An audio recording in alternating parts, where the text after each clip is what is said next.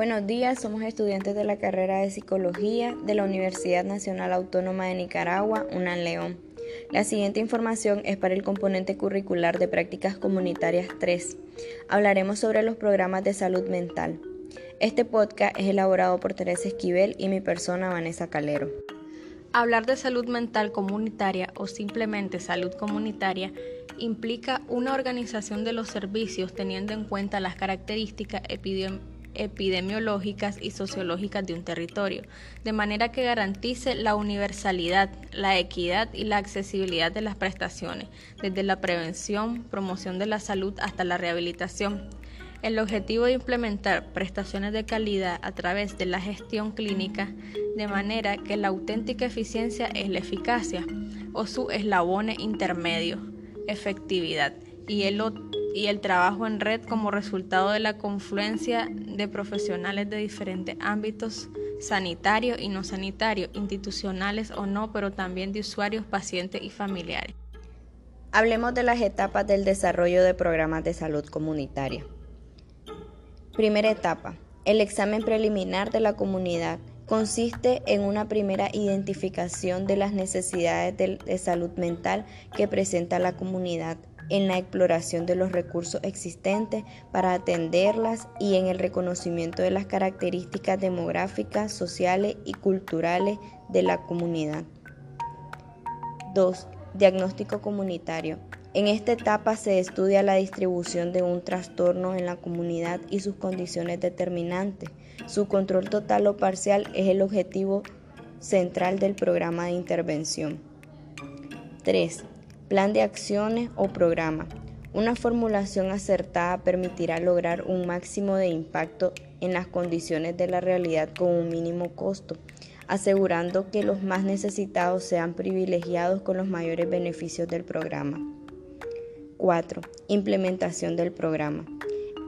Esta es la etapa en la que se busca la estrategia más apropiada para poner en práctica el programa, procurando en todo momento que la comunidad participe. 5. Vigilancia del estado de salud mental de la comunidad. Es la acción continua durante la implementación del programa que permite la identificación rápida de los cambios de salud como consecuencia del programa u otras causas, por ejemplo, cambios determinados por un desastre natural. 6. Evaluación de la atención prestada u otras acciones de salud. Los resultados obtenidos en las acciones de vigilancia y evaluación ofrecen la información necesaria para encarar el paso siguiente a saber. 7. Toma de nuevas decisiones.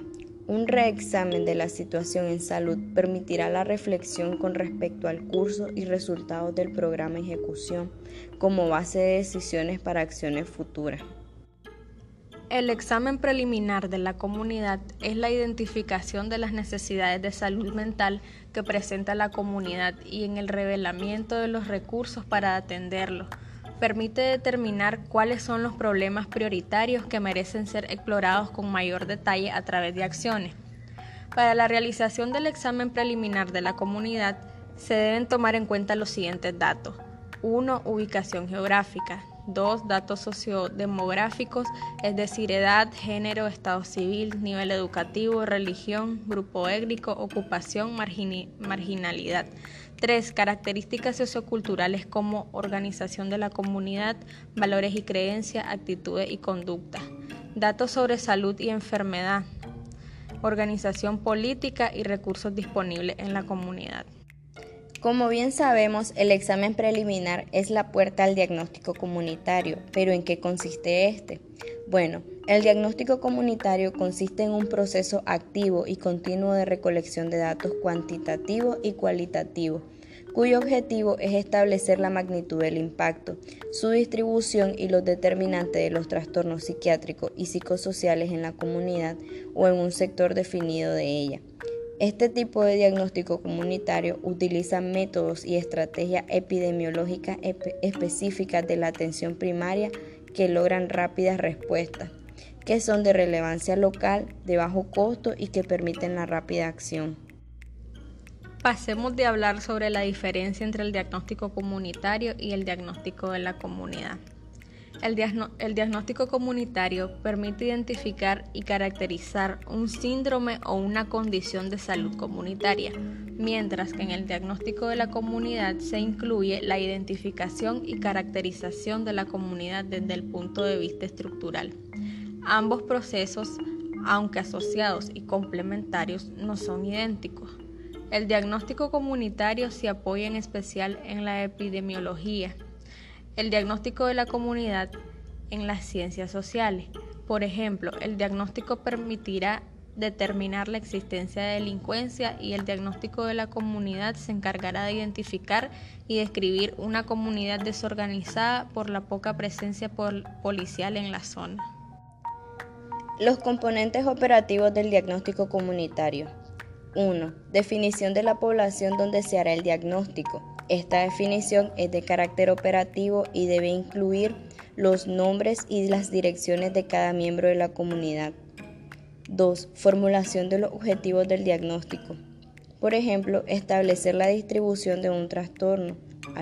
Este podría ser alcoholismo, identificando los determinantes en un grupo poblacional determinado. 3. Definición de los métodos que se emplearán en el proceso del diagnóstico. Los métodos son varios y dependen tanto de los recursos disponibles como del tipo de problema a estudiar. Sin embargo, cualquiera sea el método empleado, debe detallarse los instrumentos que se utilizarán, especificando cuándo y por quién. 4. Estudio de la distribución del trastorno o de otros aspectos de salud. En esta etapa comprende la definición operacional del trastorno de salud formulada de tal manera que permita su cuantificación. También las tasas de frecuencia. Estas tasas están compuestas por un numerador y un denominador. 5. El denominador. El denominador es una representación numérica que habitualmente se obtiene a través de censo o registro. Así, por ejemplo, si el numerador se determinaron los trastornos de conducta en la escuela, el denominador representa a todos los alumnos de esa escuela. 6. Medidas o parámetros adicionales con respecto al componente de salud, enfermedad seleccionado. Los principales a tener en cuenta son los siguientes. Tiempo, lugar, característica de la persona, servicios de salud. 7. Estudio de los determinantes. En esta etapa se analizaron las asociaciones existentes entre las variables en estudio, identificando aquellas que pueden considerarse responsables de la distribución del trastorno. Las asociaciones entre variables se relacionan con el concepto de síndrome comunitario. En conclusión, el diagnóstico comunitario es un instrumento empleado por las comunidades para la edificación en colectivo de un conocimiento sobre su realidad, en el que se reconocen los problemas que la afectan, los recursos con los que cuenta y las potencialidades propias de la localidad que pueden ser aprovechadas en beneficio de todos.